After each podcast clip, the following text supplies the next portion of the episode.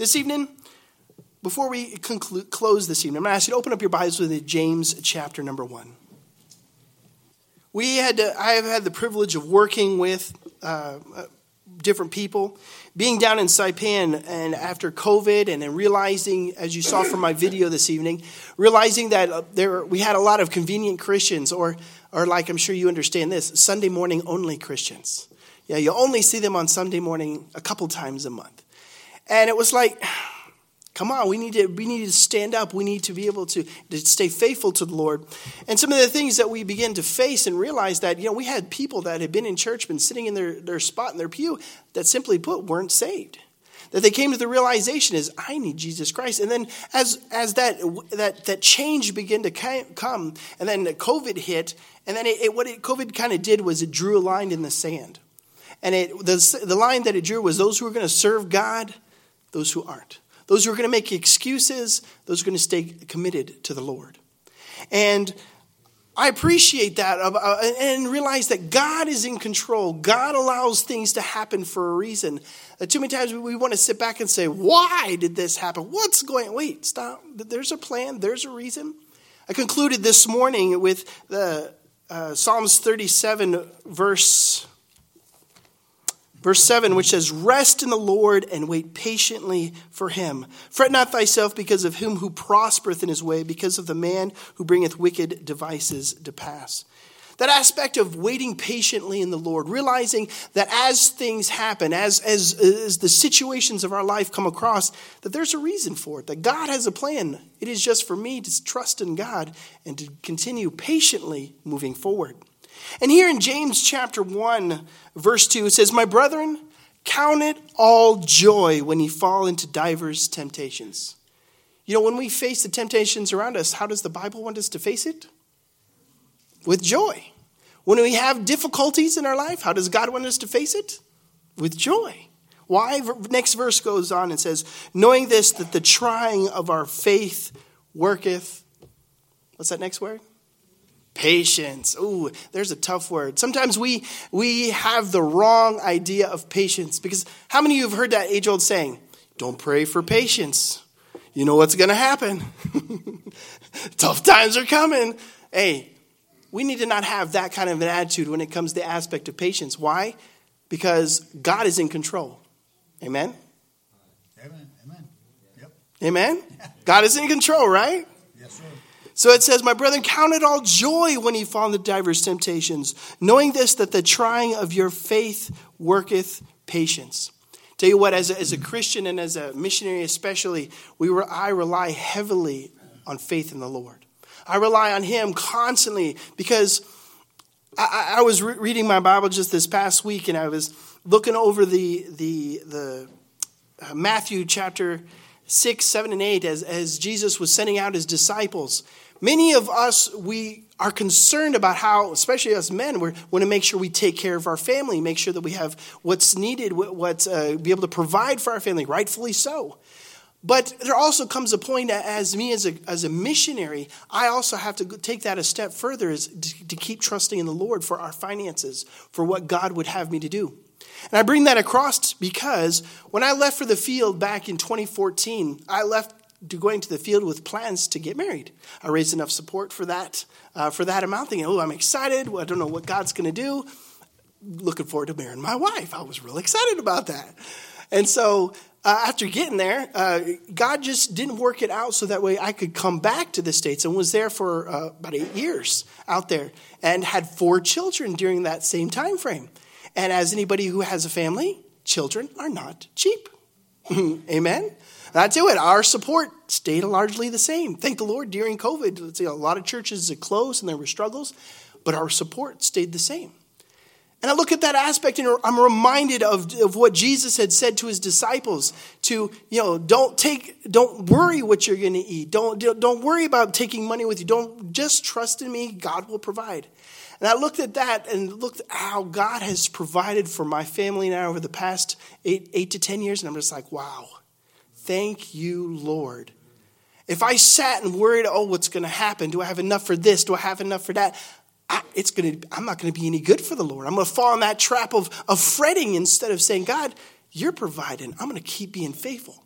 God, please use me as an example for you. And I bring this across, it says, knowing this, that the trying of your faith worketh patience. Verse 4 says, But let patience have her perfect work, that ye may be perfect and entire, wanting nothing. God wants us to be at peace, not only to be at peace, but to realizing there's a reason difficulties come in your life. There's a reason that trial is there. Are you going to be patiently waiting to see what God's going to do with it? Or you're going to try and take hold of that yourself and say, I'm going to take care of this? Or, oh, what's going to happen? And get ulcers and worry and stress. Keep going. There's a plan and there's a purpose. I also know that it was during our, when God moved uh, my wife and I to Saipan, I really I know that God was in charge of it, not only for the people there, but also for our family because of the medical situations that are there in Palau. It, they're not good, to put it simply. But in Saipan, because they are part of the United States, they're much better. They have uh, uh, doctors and equipment and stuff like this. And that was important for my story because my third child, Abigail, when she was born, she was born three weeks early, and she couldn't breathe on her own. She was born, they had to take her immediately to the NICU and put her on a ventilator so that way she could breathe. Uh, she, her lungs were underdeveloped and she couldn't breathe. And one of the things that really scared my wife and I was the fact that she could die. It was a real possibility that was brought to our attention. It was like, wow, Lord, uh, what are we going to do? That, that, and remembering that aspect that, hey, God had blessed us with this little girl. And for us to say, God, thank you. We realize we know that children are a gift from you. Now, what are we going to do with it? Are we going to take that and be able to say, hey, well, why, God, did you give us this child? And now she could possibly die. Instead, we said, okay, Lord, thank you. And we, in a sense, needed, what we needed to do is give her back to the Lord and say, God, what would you have us do? We're going to trust in you. If she dies, we're going to keep going. If it, we don't want her to die, of course, but we're going to keep trusting in you. And it was also during that time that one of our prayer requests that my wife and I had uh, for our family was Lord, please use our family as a witness and a testimony for you to, to reach people because sometimes they won't listen when you're trying to preach to them God's word, when you're trying to sit down with them. Instead, they're always watching. They'll be watching what you say, how you act, what you do. And it was like, Lord, are you going to, what's going to happen with this situation? Well, thankfully, uh, as you've seen her running around here, within 10 days, uh, she made a full recovery and uh, came out of the hospital and, and, was fine. I was like, wow, thank you, Lord. They had uh, special medicines they were able to give her. Her lungs opened up, developed. I was like, okay, wow, thank you, Lord. And it brought across this verses, let patience have her perfect work, that ye may be perfect and entire, wanting nothing. God has a plan and a purpose. It is for me to stay faithful, to keep going, to keep being that witness and example, even when the difficult times come across our, our path. I'll tell you what, I've met many people who are angry and bitter at the Lord for the death of a child or death of a loved one in their family. You know what? God knows. God knows. There's a plan, there's a purpose. Is God going to come down and tell you every detail about what his plans are? No. His plans are, are, are not our plans. It is for me to humbly say, Thank you, Lord, for my life. I'm going to keep following you. I don't always understand, I don't always see what's going to happen, but my faith is unshakable. I'm going to keep going. And it's through situations like that to which I can look back at this verse and said, Thank you, Lord, because it says, Let patience have her perfect work, that ye may be perfect and entire, wanting nothing. God wants us to grow as Christians. He does not want us to stay babes in Christ. He wants us to be faithful Sunday morning, Sunday night, and, and Wednesday night. Or do you guys have a Wednesday evening? And Wednesday, be faithful to these. Be faithful to passing out tracts. Be faithful to be a witness everywhere you can be. God doesn't want us to stay the same thing as we, we've been. Instead, He wants us to continually grow closer and closer to Him. If we think, well, I'm a Sunday morning Christian or I'm just here on Sundays, I don't have time for things, why? Maybe God needs to send a storm in your life to help shake things up. Amen? Amen. I tell you what, some of the, my prayer requests in my own life is Lord, please help me to learn from the small mistakes so I don't have to learn from the big ones. Because either way, you're going to learn. And I tell you what, God is not like our public schools where when you, when you come across a test, He's just going to push you through. No, when you come across a test and you don't pass that test, guess what? You get to do it again and again and again until you pass those tests. Amen? Which also reminds me, go with me to Romans uh, chapter number 5. How is it that we can stand? How is it that we have these things? Romans uh, chapter number 5, verse 1. Romans uh, chapter 5, verse 1 says, Wherefore, being justified by faith, we have peace with God through our Lord Jesus Christ, by whom also we have access by faith unto this grace wherein we stand and rejoice in hope of the glory of God. How is it that we can stand when difficulties and trials and stuff come in our lives? It's because of Jesus Christ. Amen? And it says, and rejoice in hope of the glory of God. And not only so, but we glory in tribulation also. So, we're supposed to count it all joy when he fall into every temptation. Here it says, and not only so, but we glory in tribulations also. Christians, we understand that if we want to grow muscles, what do we need to do? Sit on the couch and watch TV and drink soda all day, right? we won't grow any muscles except maybe our thumb muscles, amen? you know what? When in order to grow muscles, we understand the fact that we got to exercise. We've got to strain those muscles. We understand when we start some of those exercises, it's going to hurt. You know what? We need to also apply that to our spiritual muscles.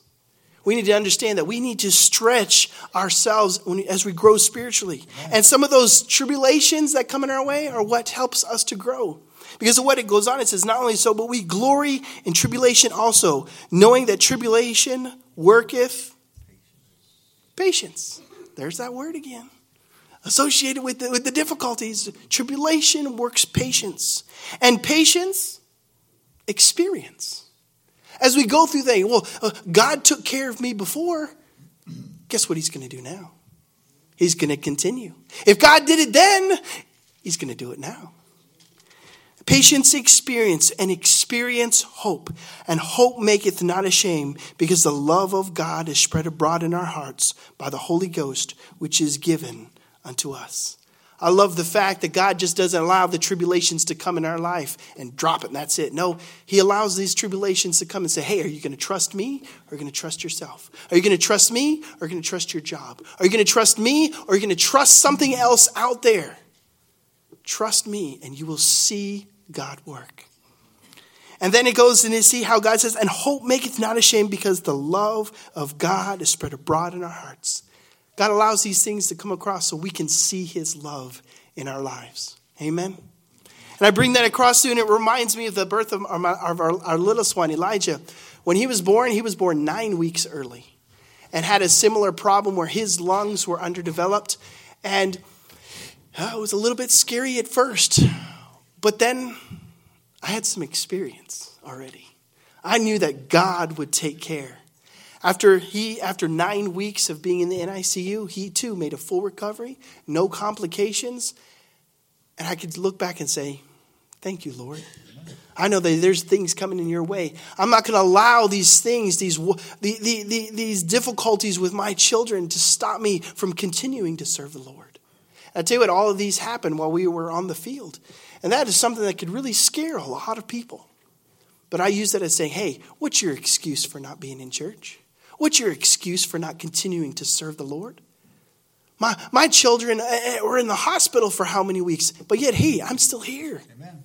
I'm still here. We need to keep serving the Lord. Got to keep being a witness. Got to allow the difficulties in our lives to use them as a testimony for Christ.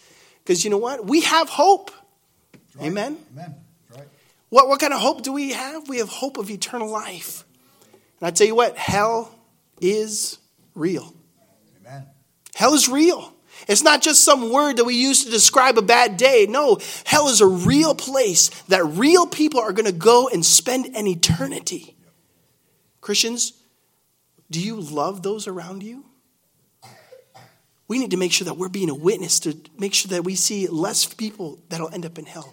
We need to say, hey, it's real to me. Pastor mentioned earlier, we, we, he gets angry because he sees so many that are standing up for what's wrong. Christians, is heaven real to you? Is, are you glad that you've escaped hell? Are you glad for the forgiveness of sins? Stand up. Make that something that is real in your own life. That way you can say, hey, I'm a Christian. What does that mean to me? It means that I'm looking forward to heaven. Can I tell you a little bit more about my God? Because I tell you what, you go out there and talk to a Muslim, ooh, they're so quick to tell you about their God. You start when they start talking about these other cults and religions, they're quick to tell you about their God. Christians, are you quick to talk about your God? Or are you just quiet, like, well, you know, what if I offend them? Or what if they get mad at me? Stop it! Isn't God real to you? Amen?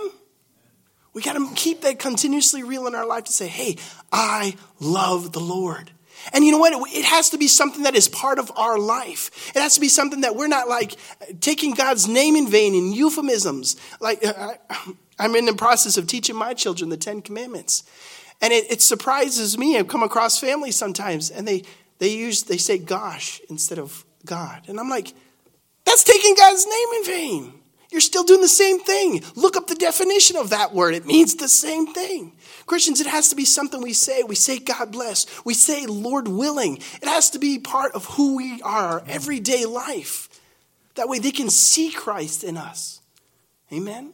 We can't be Sunday morning only Christians where we put on a suit of clothes, we go to church, as soon as we go home, we take off that suit of clothes and we look and, we look and act like just like everybody else. No, instead it needs to be every single day. Amen something we take with us. Something we say, hey, I don't want this person to go to hell. God, give me the words to say so I can witness to that one person. Amen. Maybe we need a little bit more tribulations in our lives to help us stay better focused. Amen. We need to count it all joy when we fall into diverse temptations because our faith needs to grow. Amen. Amen. As we close tonight in a word of prayer, with heads bowed and eyes closed, do you know the Lord tonight? Hell is a real place, and real people are going to go there and spend eternity. And it's only through the death, burial, and resurrection of Jesus Christ that we can have hope of eternal life. Pastor.